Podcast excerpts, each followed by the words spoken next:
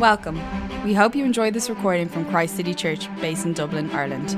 For more podcasts and information on the church, please visit christcitychurch.ie. Thank you for listening. Hebrews 12, verses 1 through 12. Therefore, since we are surrounded by such a great cloud of witnesses, let us throw off everything that hinders and the sin that so easily entangles, and let us run with perseverance the race marked out for us fixing our eyes on Jesus, the pioneer and perfecter of faith. For the joy set that was set before him, he endured the cross, scorning its shame, and sat down at the right hand of the throne of God. Consider him who endured such opposition from sinners, so that you will not grow weary and lose heart.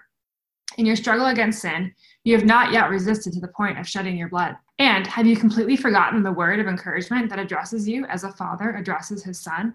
It says, my son, do not make light of the Lord's discipline, and do not lose heart when he rebukes you, because the Lord disciplines the one he loves, and he chastens everyone he accepts as his son.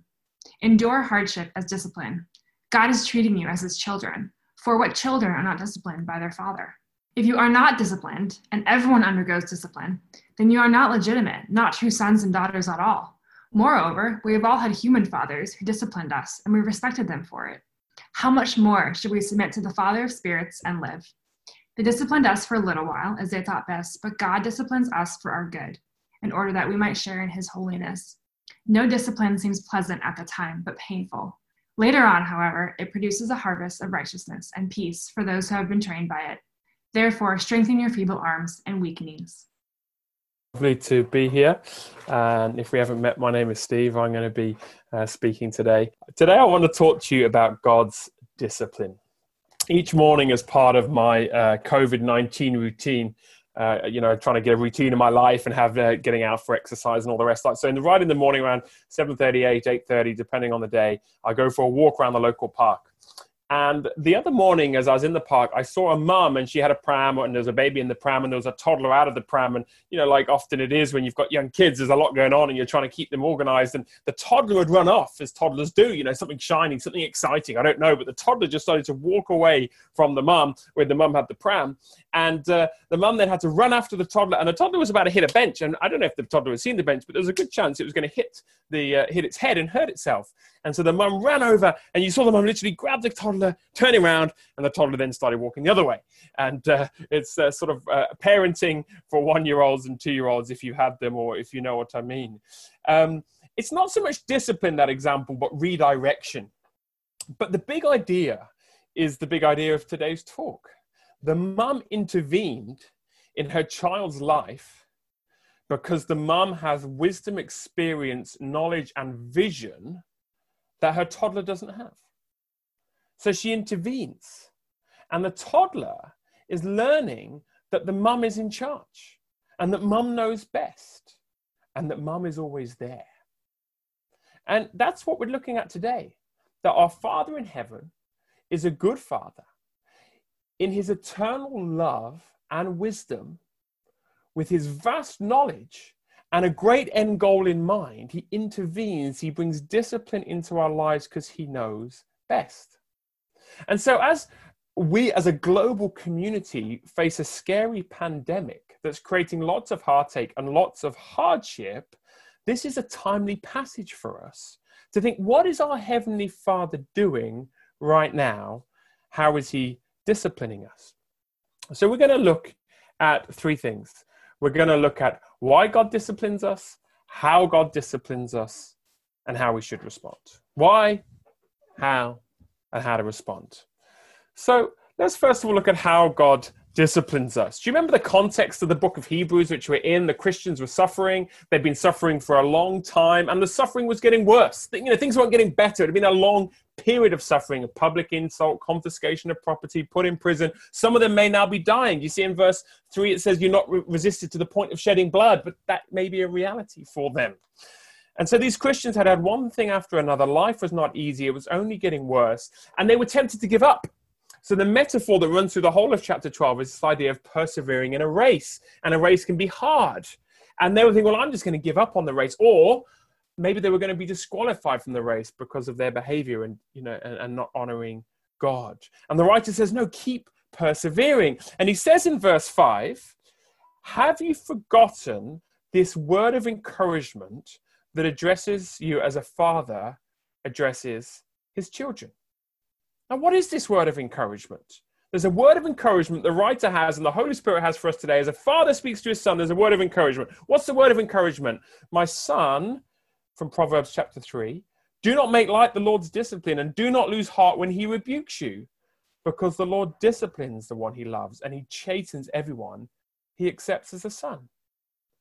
The word of encouragement for us today is that God our Father in heaven is using the suffering and the hardships we go with to discipline us, to chasten us. So, verse 7, he says, Endure hardship, whatever the hardship. Endure hardship as discipline. God is treating you as his children. So, just to be clear, all the hardships, all the sufferings, all the trials, all the setbacks, all the disappointments, all the cancelled plans, all the unfulfilled dreams, all the physical, pu- physical persecutions, all the hardships, that is God disciplining you because you're his child. And remember, this is a word of encouragement.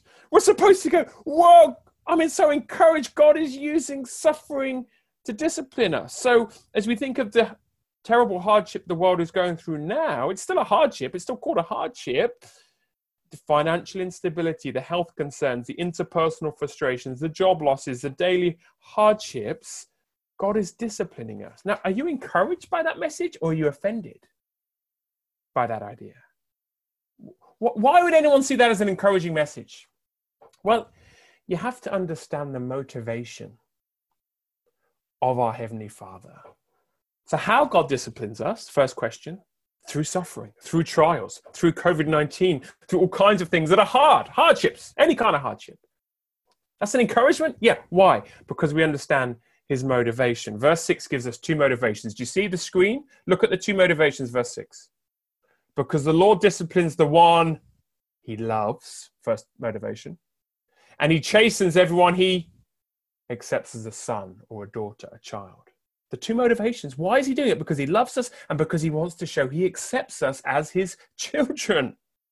And the writer goes to great lengths in this passage to say if God wasn't disciplining us, then we wouldn't be certain if we were his children. I'm a father of two children. A sign that I am a father to my two children is that I discipline them. I do not go around disciplining other people's children. I'm a sports coach and I have a few roles where maybe I would speak to another child and discipline in some level, but I do not bring the same level of discipline to any other child in the whole world than I do to my children because they are my children. They're legitimate children to me. There's my responsibility because I am their father and I love them that I bring the discipline in a way that I don't to any other child in the whole world. So, verse 7 and 8 says, For what children are not disciplined by their father? And if you're not disciplined, and everyone undergoes discipline, then you're not legitimate, not true sons and daughters at all.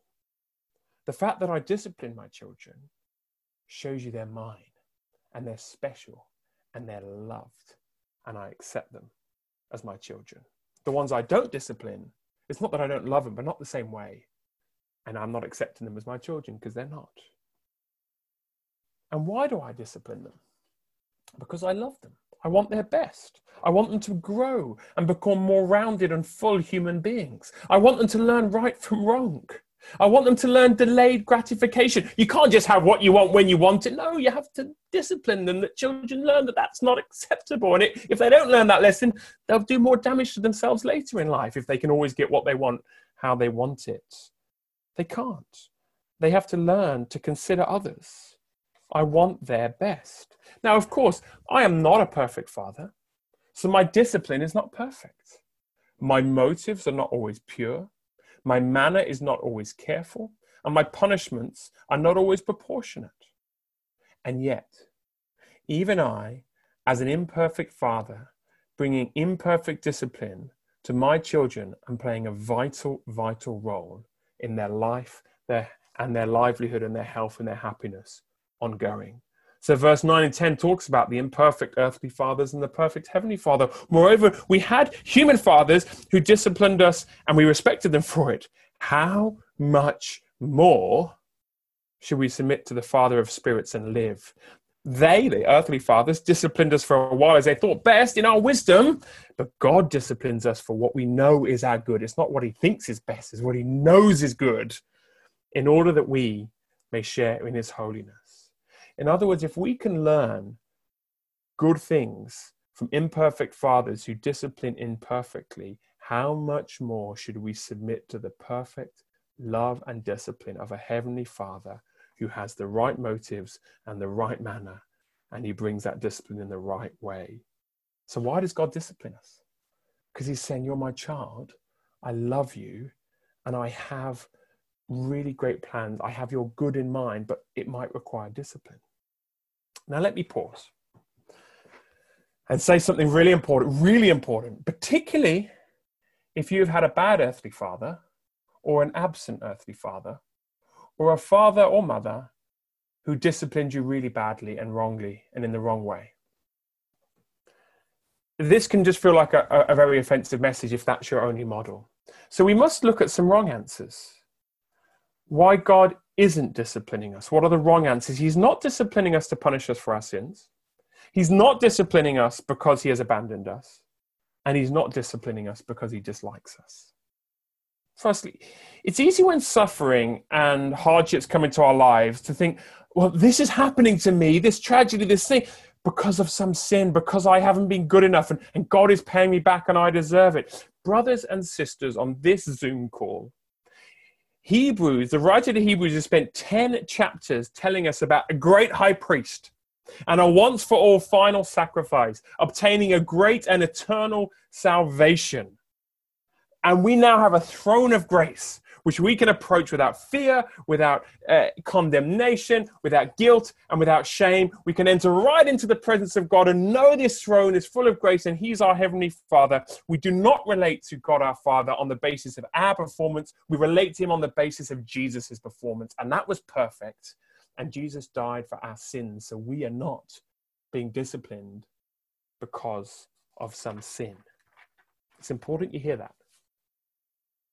Secondly, it's easy when suffering and hardship comes to think that God has abandoned us because that's how it feels. And often we're dictated by our feelings. He doesn't care. But wait a minute. Think about God's other legitimate son, Jesus, his true son, his one and only son. What do we know about Jesus? Just one verse in Hebrews. In bringing many sons and daughters to glory, Hebrews 2:10. It was fitting that God, for whom and through everything exists, should make the pioneer of their salvation perfect through what he suffered. Jesus himself, God's beloved Son, also suffered so he could perfectly represented us. He was equipped, he was made perfect as our pioneer of salvation. But why did Jesus suffer? Do you see what it says? Look at verse 10 there on the screen. In bringing many sons and daughters to glory. He hasn't abandoned you, He is bringing you to glory. And what happened when Jesus died? We, we know this, we've just celebrated Easter. He shouts out, My God, my God, why have you abandoned me? Jesus took all our sin and he took the punishment from our sin, which was separation from God. He was abandoned so we would never be abandoned. He was cast out of the family. He was disowned by his father in that moment, so you and I could be adopted and know that we would never ever lose our adoption. He's not abandoned us. So, in the next chapter, quoting two famous Old Testament passages, the writer says, God has said, Never will I leave you, never will I forsake you. Deuteronomy 31. So we say with confidence, says the writer, The Lord is my helper. I will not be afraid. What can mere mortals do to me. Since Jesus has paid for my sins and has faced this, the, the, the, he's paid that debt of separation from God, I can never now, God, God can never exact two payments of that debt. So I can never be abandoned, even if it feels like that. That can't be true. So he's not disciplining us to punish us for our sins. He's not disciplining us because he's abandoned us. Excuse my numbering on the screen. And thirdly, he's not disciplining us because he dislikes us you might know in your head these great gospel truths that Jesus has paid the price, that he was abandoned so you could be accepted. But it's easy still when you're going through extreme suffering and hardships and setbacks to think, yeah, okay, but God sort of still got it in for me in some way. He doesn't like me, like you know, like my earthly father. Sometimes, uh, you know, if, particularly if you've had a bad you think that's how God is. I remember two vivid occasions when I had to grip my own two children very tightly and use my physical strength as their father to dominate them. Both occasions were in hospital. Both occasions, they were about to have a general anesthetic and were very scared. Jacob, as they tried to uncover his celiac, and Annabelle with various scans and CT scans for her eye problem and her eye operation later. On both occasions, I had to get them so tightly that they couldn't move and they were you know, panicking. Now imagine the scene from Jacob and Annabelle's perspective. From Their perspective.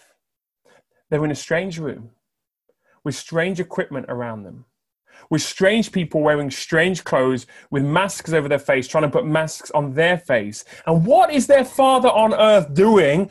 I'm making it worse. I'm holding them down. I won't let them get away. They're terrified. And, you know, these are when they're really young, two and three year olds. And they must, what, why is dad doing this to me? Why is dad not intervening? Why is dad holding me so tight? Why is dad allowing them to hurt me? But you and I know why because I love them. I want their best and I want their health. It was short term pain for a long term gain. Though I appeared to them to be acting in a cruel manner, I was actually acting in a loving manner to ensure their future well being. It was a very traumatic experience when Annabelle came back round from one of her anesthetics because she had a psychotic episode. It can happen and she started screaming and attacking everyone, nurses, myself, but particularly Leanne. She became incredibly strong and frantic. And so I had to grip her to stop her hurting other people and herself. And I had to grip her so tightly that in the end, uh, the reason she gave up, and I saw because of what she did with her, she gave up because she was hurting herself as I, as she was fighting against me as I was gripping hold of her my grip in the end was hurting her as she fought me. What kind of father fights their daughter in this way? A father full of love. Why did I hold my children like that, knowing that it was causing them that moment a lot of pain and hardship and anxiety? Because they are so precious to me. So, verse 10 and 11 puts it like this God disciplines us for our good, in order that we may share in his holiness. Listen to this. No discipline seems pleasant at the time, but painful. Later on, however, it produces a harvest of righteousness and peace for those that have been trained by it. God has a future goal in mind. He wants us to share in His holiness. He wants a harvest of righteousness and peace. He wants to bring us to glory, as it said in chapter 2. But as any farmer knows, a harvest takes time and you have to cut back. You have to cut back. Earlier on in the year, so that there can be harvesting and fruitfulness later on in the year. So, God, in His wisdom and love, uses the trials and suffering of this life to discipline us, to train us, to mold us, to shape us. Now, I used this lady as an example last week, uh, Joni Eareckson. And these are the two books. So she's written a number. These are the two ones that tell her story. Uh, if you weren't with us last week, she uh, was a se- brilliant athlete, a 17 year old. She had a diving accident, became a quadriplegic. So uh, this is the unfor- unforgettable story of a young woman's struggle against quadriplegia and depression. And uh, the books are just so powerful and, you know, make you cry and, um, uh, just very raw and honest, but theologically very robust. And she talks about how she did get depression and she did get very angry at God and wrestle with God, but in the end, her faith was strengthened and uh, and she's reaped a great harvest, as, as the passage said. Um, and uh, and and and at the age of uh, so, so, she, she, she so 17 she became a uh, a quadriplegic at the age of 67 for 50 years in a wheelchair she um, so, so that's what she looked like at the age of 67. Uh, I went to see her once, and I remember her saying she couldn't lift her hands to praise the Lord above this because she, cause she was paralyzed. And she writes in this article uh, reflections on the 50th anniversary of my diving accident. And she writes this I really would rather be in this wheelchair knowing Jesus as I do than be on my feet without him. And at one point, she says this, and you must find the article to read it for yourselves. She said, If I were to nail down suffering's main purpose, I would say it's the textbook that teaches me who I really am, because I'm not the paragon of virtue I'd like to think I am. Suffering keeps knocking me off my pedestal of pride. And in, in the article and in, and in those two books and in others, she reflects very deeply on a phrase that she was given or a bit of counsel she was given when she was this young Christian girl who was suffered a terrible hardship. And she wrote this Back in the 70s, my Bible study friend Steve Estes shared 10 little words that set the course for my life. God permits what he hates to accomplish what he loves. That's, a, that's such a profound expression. God permits what he hates to accomplish what he loves. Steve explained it in this way Joni, God allows all sorts of things he doesn't approve of. God hated the torture, injustice, and treason that led to the crucifixion. Yet he permitted it so that the world's worst murder could become the world's only salvation. In the same way, God hates spinal cord injury, yet he permitted it for the sake of Christ in you, as well as in others. Like Joseph, when he told his brothers, God intended my suffering for good to accomplish what is now being done, the saving of many lives. As C.S. Lewis put it to a friend who lost his wife to illness, you know, but came back to God because of it, that he'd been dealt a severe mercy. There can be a severity to it, but it's a mercy. God is doing something greater or just recently, and I, I, I, highly recommend this book to you called God on Mute by Pete Greig. And uh, I, I just read it and engaging the silence of unanswered prayer. And he wrestles with his wife's um, brain tumor and the epilepsy that she then got. She's called Samie. And the book, a lot of it is about the struggle as he's starting this worldwide prayer movement. He's seeing unanswered prayer with his wife's physical health. And uh, a very moving and very again theologically profound book. And there's one point I just want to I just want to read you from it. It says this: There is something solemn I must tell you, and this may well have been the hardest line to write in this entire book. I've come to believe that if Samie, that's his wife, had been spared her brain tumor, and we'd never been forced to face the possibility of her early death, we would thereby have missed out on God's best for our lives. There, I've said it. I thought about it in great deal and I mean it. God's best has somehow been drawn from the worst pain we could ever have imagined. I continue to hate Samie's illness, but I love Samie more because of it. And then he says this God has shown himself to be bigger than that fierce tumor, bigger than a misfiring brain, too bigger than nights of fear, bigger than my inability to comprehend. Is he bigger than dying as well? Well, I know what I'm supposed to say here, but on that one, I guess we'll just have to wait and see. I like his humility. I tell those stories as two examples of the principle of Romans chapter 12 that God uses the sufferings and hardships of this life to do us good. C.S. Lewis famously described suffering as God's megaphone to get hold of a deaf world. And you could certainly say that during the COVID 19 pandemic, pandemic that we're going through, that uh, pandemic, excuse me, that, uh, that God's got our attention, hasn't he? Uh, Lewis, the idea that Lewis had, and he articulated it so well, is that when life is easy and when you're comfortable and happy and insulated, we can, we can drift from God you know, we become proud and, and self reliant. We take credit for things when life's going well. We think we're the masters of our own fate, and we come to think of ourselves as almost invincible. We don't need God. And then pain comes, and suddenly we need God. I read a fascinating article uh, from the UK's Guardian newspaper uh, that was, you know, just in response to what's going on in the world. And I don't believe the person, uh, George Monbiot, is a, a believer, but he said COVID 19 is nature's wake up call to complacent civilization. It's kind of C.S. Lewis type language. Let me read it's just the opening paragraph. We've been living in a bubble, a bubble of false comfort and denial. In rich nations, we've begun to believe we've transcended the material world. The wealth we've accumulated, often at the expense of others, has shielded us from reality. Living behind screens, passing between capsules, our, our houses, our cars, our offices, our shopping malls, we, we persuaded ourselves that contingency had retreated, that we had reached the point all civilizations seek insulation from natural hazards. Now the membrane has ruptured and we find ourselves naked and outraged. End of quotation. When suffering comes, we find ourselves naked and outraged. It's God's megaphone. We find out who we really are, and we don't like it. But it's God's way of saying, I have a greater plan for your life. I want to reap a harvest of holiness. Tim Chester puts it like this God disciplines us to refine our faith, wean us from idols, unsettle our self reliance, display his power, and direct us heavenwards. Above all, he disciplines us so we turn from futile sources of joy to find true joy in him. Think about how you reacted to some bad news, or a setback, or a disappointment, or some hardship.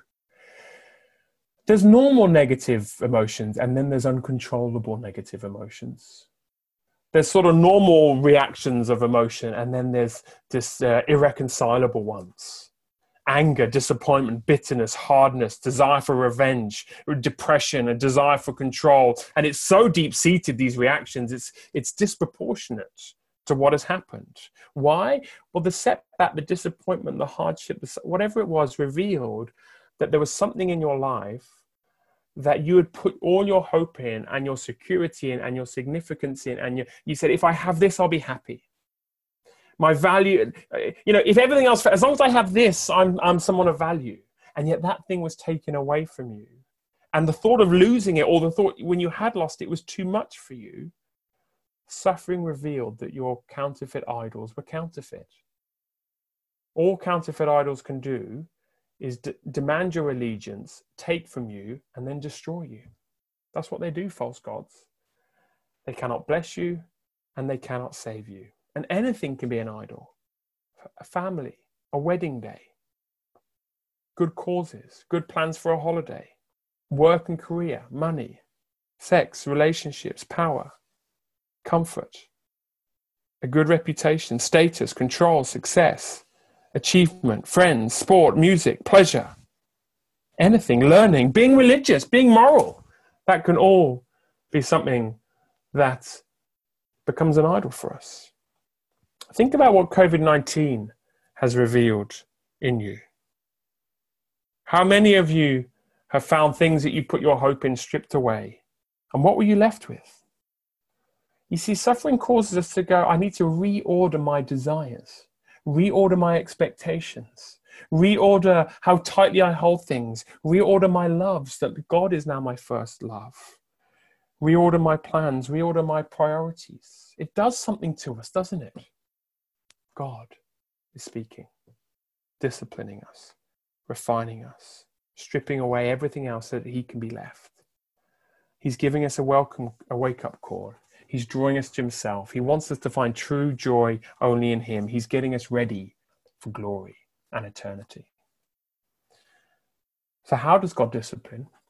Through hardship. Why does God discipline? Because he loves us and he has a great end goal in mind for us, even though it's painful at the time. So, then how should we respond? Well, there's three ways I want to mention to briefly finish here. The first way is we endure with a soft heart. Verse 7 uh, talks about we have to endure the suffering, uh, hardship as discipline. And this metaphor that runs through the whole thing is persevering in a race. You've got to keep going, and it's hard. There's endurance. And verse 11 says you, we can be trained by it. Like, you know, suffering becomes like the weights that we do in a gym that are really hard on our muscles, but the muscle, spiritual muscles grow as we bear under the weight of the suffering. So, firstly, we're called to endure, endure the suffering. In Romans 5, endurance produces perseverance, and perseverance, character, and character, hope. But if we're not careful, endurance alone, I'm going to get through this, can lead to a very hard heart, and you end up worse off. You don't reap that harvest. So, how do you endure without getting hard hearted and just gritting your teeth? Would you remember what it says about Jesus? During the days of Jesus' earthly life on earth, he offered up prayers, petitions, fervent cries, and tears to the one who could save him from death, and he was heard because of his reverent submission. How did Jesus endure the cross? With prayers, petitions, cries, and tears. In the Garden of Gethsemane, tears of anguish. At the tomb of his friend Lazarus, tears of agony and pain. On the cross, impaled with nails through his hands and his legs, tears and cries of desperation. He wasn't detached, he wasn't numb, he kept praying. Jesus kept praying. He wrestled with God. He expressed his emotion. So, if we are to endure without becoming hard hearted, we must process with cries, prayers, petitions, and tears. We've got to keep talking to God. Read the book of Job, read the book of Lamentations, read the Psalms. They keep talking the, those in suffering keep, and they're angry at God, they're wailing at God, they're shouting at God, but they're talking to God. They haven't turned from God. Their heart hasn't become hard. You see, it'd be easy to go, okay, well, if, if God disciplines me through hardship, am I supposed to take delight in sufferings? No. Take delight in his fatherly discipline, but not in the suffering itself. That's stoicism. And we're not to be stoics. Just I'm going to get through this. You know, no, nothing's going to touch me. I'm, I, I, I'm invin- No, no, no, no. That's pride. That's stoicism. We we are affected it does take a lot out of us. We do cry. We do come away in anguish. It's not just about being strong. That leaves you numb and emotionally disconnected. We weep, we suffer, we, we have prayers and petitions of anger and agony. So we endure, but with reality, with prayers, praying to God. Endure with a soft heart. Secondly, submit without losing heart. Verse 9 says, How much more should we submit? to the Father of spirits and live. I don't know about you, but for me, when suffering comes, my typical response is when a hardship comes, something I don't like comes, my first response is, How am I going to fix this? How am I going to solve this? That's always my default response. I want control, I want progress, I want to fix. I remember a few years ago, some of you remember I had a bike accident and broke my teeth. I'm now back to my beautiful Hollywood smile that you'll admire me for. But uh, I broke my teeth. I ate concrete. You know, it was a horrible experience. And you know, it, wasn't actually the, the, anything about my teeth or anything. I was just frustrated that I couldn't get on, and I had to keep going to the dentist. And I wanted to fix. I wanted to solve. I just wanted to be over. Uh, and yet, God was teaching me deep lessons around trusting Him, giving up control, doing things in His strength and not my strength, not rushing, but being patient. I couldn't fix it quickly. Hebrews 12 does not say fix your circumstances. When hardship comes, fix them. It says, when hardship comes, submit to your Father. He's ordering your circumstances for your good. Because if you don't submit in it, I mean, I'm not talking about we can't bring change in the world and we can't bring change to our circumstances, of course, but sometimes we can't. And if you don't then learn, like, you know, J- Joni Eareckson in a wheelchair, I mean, she can't. If you don't learn to submit to your Father's wisdom and love, there will be an irreconcilable anger in you that will eat away and make you bitter and hardened. You'll become distant. And if you keep trying to take control in circumstances that are outside of your control, you'll be exhausted. You'll be stressed. You'll be anxious. You won't be able to sleep because you won't have submitted. But if you submit, if you give up control, if you trust that God is in control and He's running the world better than you run the world, and He knows what He's doing, you will find a harvest of righteousness and peace. He's training you for glory. You'll find holiness in your life. But submission is not just this, okay, I'll give up. You know, like I'm just, submit without losing hope. So verse 5 says, don't lose heart. It's easy in suffering, isn't it, to lose hope? Am I supposed to just submit and go, oh, okay then? No, without losing heart. There's a word of encouragement here. God is at work. Don't lose heart. There's better things in store. What you thought was your best, that plan, that that that perfect day, that that holiday, that job, that career, that thing, whatever it is, that sporting thing, that whatever's crashed, you thought that was your best. No, God knows your best, and He has something better, better than that. So don't lose heart. But submit to God, give in, surrender your agenda, give up your plans, allow Him to reveal your idols and expose your pride, and live live. Out of that death, you'll experience a wonderful resurrection. That's the way of the kingdom. Remain hopeful. He has something better for you than what you had planned. Endure with a soft heart, submit without losing hope, and then finally, to finish, be strong as others carry you or with the help of others. Verse 12 and 13 of our passage talk about strengthening our feeble arms and weak knees. In other words, we hear the word of encouragement, and what do we do? We're strong in the suffering. But who's he addressing? Who's he addressing? Hebrews chapter 12, who's it written to? It's not written to one individual, it's written to a congregation of Christians, a community of believers. He's urging them together. He's not saying you personally run the race, he is, but he's saying you together run the race previously in chapter 10 he said we mustn't stop meeting together. Like you've got to keep meeting together. You need to stay in it together. You must suffer together endure together submit together remain tender hearted together hear from god's spirit together learn together cry together pray together. This is something the whole community go and you know we weep with those that weep and we rejoice with those that rejoice even if we're not all going through the same thing we do it together. A great example in our own church in the last two weeks are Andrew and Ola from our leadership team. And they've had a lot of challenges, and praise God that Theo has been born well. They've had great strength. Great strength. They've held on to the promises of God. I've been speaking to Andrew, but they've been carried through prayers and community. And it's been wonderful. It might make me cry now. But the point is, they've allowed others to carry them. They've allowed others. They've shared. They've been vulnerable and real. They've let others in. Don't be too proud to not let others in when you're suffering. I can do it myself. It shows I'm weak. I, I can't. I can't. You know. I can't lose face. Lose face. Give up your pride. Be strong, but let others in. Let others help you. We cannot run the race of chapter 12 alone. We need to be reminded of the great cloud of witnesses in chapter 11, the presence of brothers and sisters alongside us, and the Lord who goes before us, who endured the cross, who is now at the right hand of the Father, and he's, and he's, and he's bringing us to glory. Let me finish with this. There's a famous expression that says, The same sun that melts the wax hardens the clay. When suffering comes, a global pandemic, grips us all. Well, the same sun, the same suffering, the same hardship that hardens some will soften others. You'll either move towards God in this time or you'll move away from God at this time. You'll either become more beautiful as a person or more bitter as a person. You'll either grow and, and, and, and make the most of this time and learn new habits and devotions and rhythms, or you'll waste this time and you'll wither during this time and you'll give in to sin and, and you'll just indulge and you'll be worse off no one remains neutral during COVID 19 in their hearts. It's forming everyone, the same sun, the same hardship. And the question of whether you'll be formed to be a beautiful person, a better person, a stronger person, a more glorious person, is whether you hear Hebrews chapter 12. There's a word of encouragement. God is disciplining us through this hardship. Why does He do that?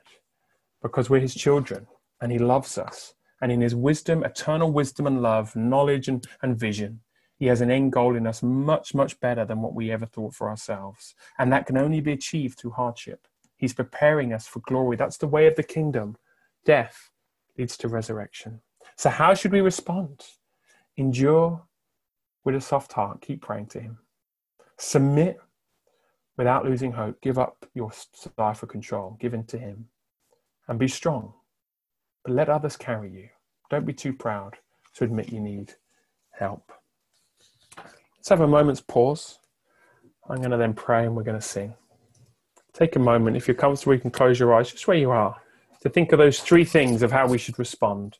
Think of what most speaks to you.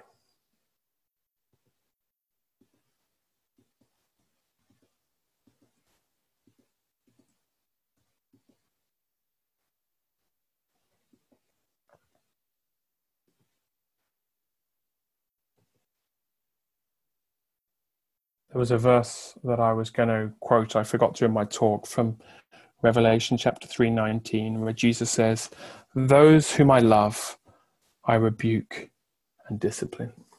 Those whom I love, I rebuke and discipline." Let's hear God's rebuke as a loving father. We're going to sing a song called Oceans. It talks about surrender and submission and giving giving yourself to God fully as he takes you to places you didn't even think you necessarily wanted to go or possible, but he's guiding and it's a better place for you.